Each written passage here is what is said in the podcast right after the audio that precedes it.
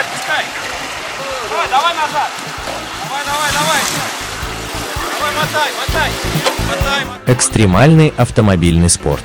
Автоклуб на Моторадио. Давай, давай, давай.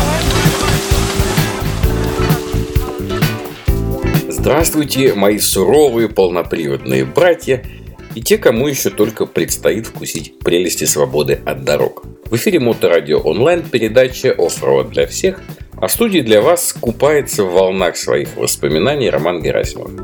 Мы с вами продолжаем аудиоверсию приключенческого триллера про экспедицию лед Байкала «Западный БАМ».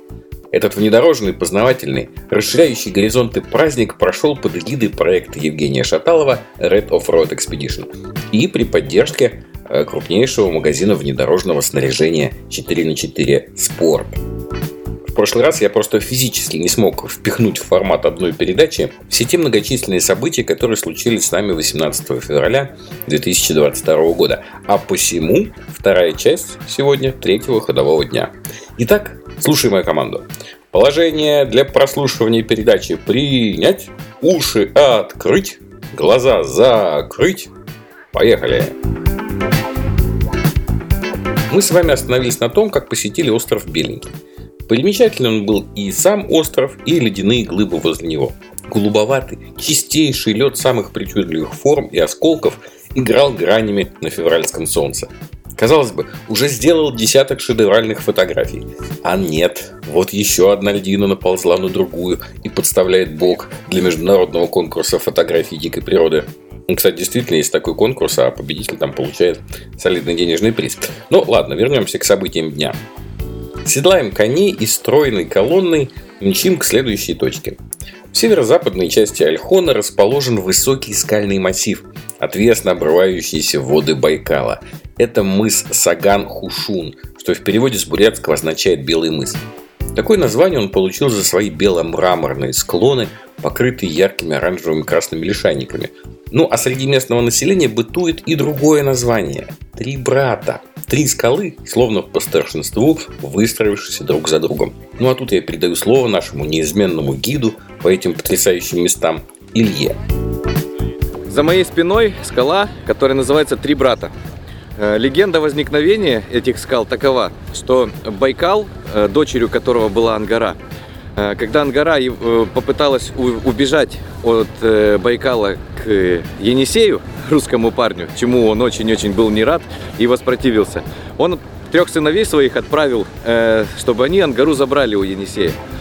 Те, когда пришли, нашли ее и увидели, что она с Енисеем счастлива, она его любит, он ее любит, э, вот и так далее. Они решили вернуться к отцу и сказать, что они не нашли просто сестру, и поэтому ничего не получилось. Но поскольку э, дух Байкала э, и он как бы достаточно мощный, сильный, он знал, что братья ему врут, поэтому он превратил их вот, э, в- вот в эти скалы.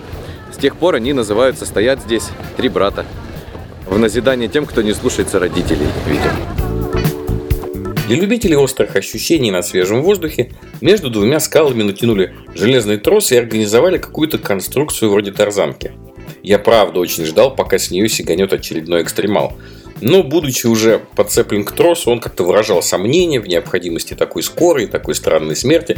Короче, не дождался я. В рацию скомандовали отбытие колонны, я убежал с наблюдательного поста. А какой мог бы быть кадр? Каждым километром уверенность э, движения по льду возрастала. Через какое-то время дорога воспринималась уже ну, просто как дорога, а не как тонкий слой замерзшей воды и сотни метров падения до дна. При этом трафик туристов вообще впечатлял. Ну, практически самый разгар сезона. По Байкалу мчали кто на чем гораст. Особенно выделялись места постоянной стоянки туристов. Они там кучковались, останавливались на обед. Да, собственно, пришло и нам уже время сделать небольшой привал. Местом выбрали северную оконечность мыса Хабой. Это северная оконечность острова Альхон, столбовидная скала, похожая на острый клык. Хабой с бурятского так и переводится – клык или коренной зуб. Как вы понимаете, и тут не обошлось без легенды. Местные называют скалу Дева. По легенде, это окаменевшая бурятка, которую заколдовали боги. Девушка просила себе такой же дворец, какой боги даровали ее мужу, чем, собственно, и разгневала всесильных. Ну, по сути, это такое насказание сказки о золотой рыбке, только на бурятский манер, где сварливая жена хотела получить все больше, больше, пилила мужа и, собственно, поплатилась за это. И в самом деле, если отрешиться от мирских дум и посмотреть на этот клык со стороны озера, то при должной фантазии можно увидеть женский силуэт. Но есть и вторая легенда, которая гласит, что Хабой – это клык дракона. Чудовище летело над этим местом и уронило зуб, который превратился в скалу. Звучит несколько странно и натянуто даже для легенды, однако ученые предполагают, что тысячи лет назад здесь на самом деле могло приземлиться небесное тело, ну, например, метеорит.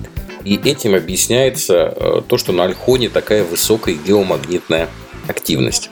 Ну а для местных Хабой это еще одно место силы. Шаманы совершают тут свои обряды, буряты встречают духи умерших предков или своих прошлых воплощений, и особенная радость увидеть белого шамана, выходящего из воды.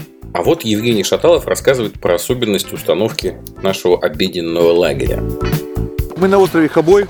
Э, здесь поставили автомобили кругом. Это классическая постановка э, для организации базового лагеря. То есть, когда автомобили кругом заходят, делают идеальный круг, и внутри этого круга можно ставить палатки, шатры, организовывать свою жизнь и так далее. Э, мы это сделали для того, чтобы сейчас здесь сделаем перекус.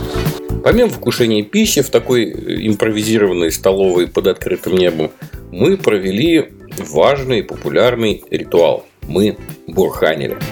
Вообще бурханить это чисто байкальское слово. И любой, кто побывал на Байкале, знает, что это значит воззвать к Бурхану, к духу Байкала, и попросить, чтобы он обеспечил рыбой, погодой, спокойным морем, ну а в нашем случае э, спокойной дорогой через Байкал без происшествий. Мы насверлили в круг во льду небольшие углубления по числу членов команды, налили туда напитки и торжественно испили их через трубочку лежа на животе. Это красивый, яркий и очень добрый ритуал. А, а его эффективности, в общем, можно судить уже потому, что я сижу здесь в студии и разговариваю с вами. То есть мы вернулись без потери происшествий. И да, я хочу сказать, что весь мусор мы за собой убрали, а водители употребляли исключительно соки. То подумайте еще чего-нибудь. Начиная с этого места мы уже покидали так называемое Малое море и двигались в сторону Усть-Баргузина, к своей последней ночевке на льду Байкала. Так как все основные туристические пути тут, э, в общем, заканчиваются, дорогу даже пришлось искать среди торосов с помощью квадрокоптера. Однако, после того, как мы на нее все-таки вышли, ориентиром дальше нам служили вешки, такие ветки сосновые э, и хорошо видно, зелененькие, которые заботливо кто-то оставил, может быть, местные жители. Уже на закате прибыли в зимний туристический лагерь на льду. Тут нас ждали большое теплое помещение для совместного приема пищи, общения, баня и изюминка зимнего туриста этих мест – только огромный чан с горячей водой под открытым небом, снизу горят дрова. И пока мы разбирали вещи и готовили ужин, бани, чан дошли до необходимой кондиции. И самое отважное, ночью уже, в минус там 30 примерно, даже чуть побольше, вообще холодно в этот вечер было. Совершили такой стремительный и прекрасный маршрут, значит, в баню, там-там, значит, парились, потом быстро-быстро в открытую полынью, и потом тут же уже отмокать в чан с такой теплой водой. Она не кипела, естественно, просто теплая была.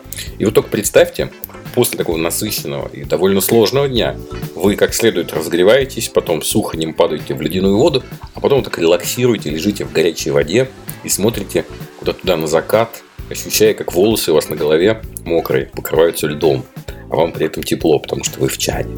Вот уверен, что эти моменты ребята не забудут никогда. Да, собственно, не забуду и я, а главным образом потому, что снимал все это на камеру. Ну а на сегодня у меня все. Вы слушали передачу «Оффроуд для всех» на волнах Моторадио онлайн. И с вами был ее автор и ведущий Роман Герасимов. До новых встреч в эфире. А, вы это... Такой грязный, смотри, весь мокрый. Практики без здоровья. Автоклуб на Моторадио.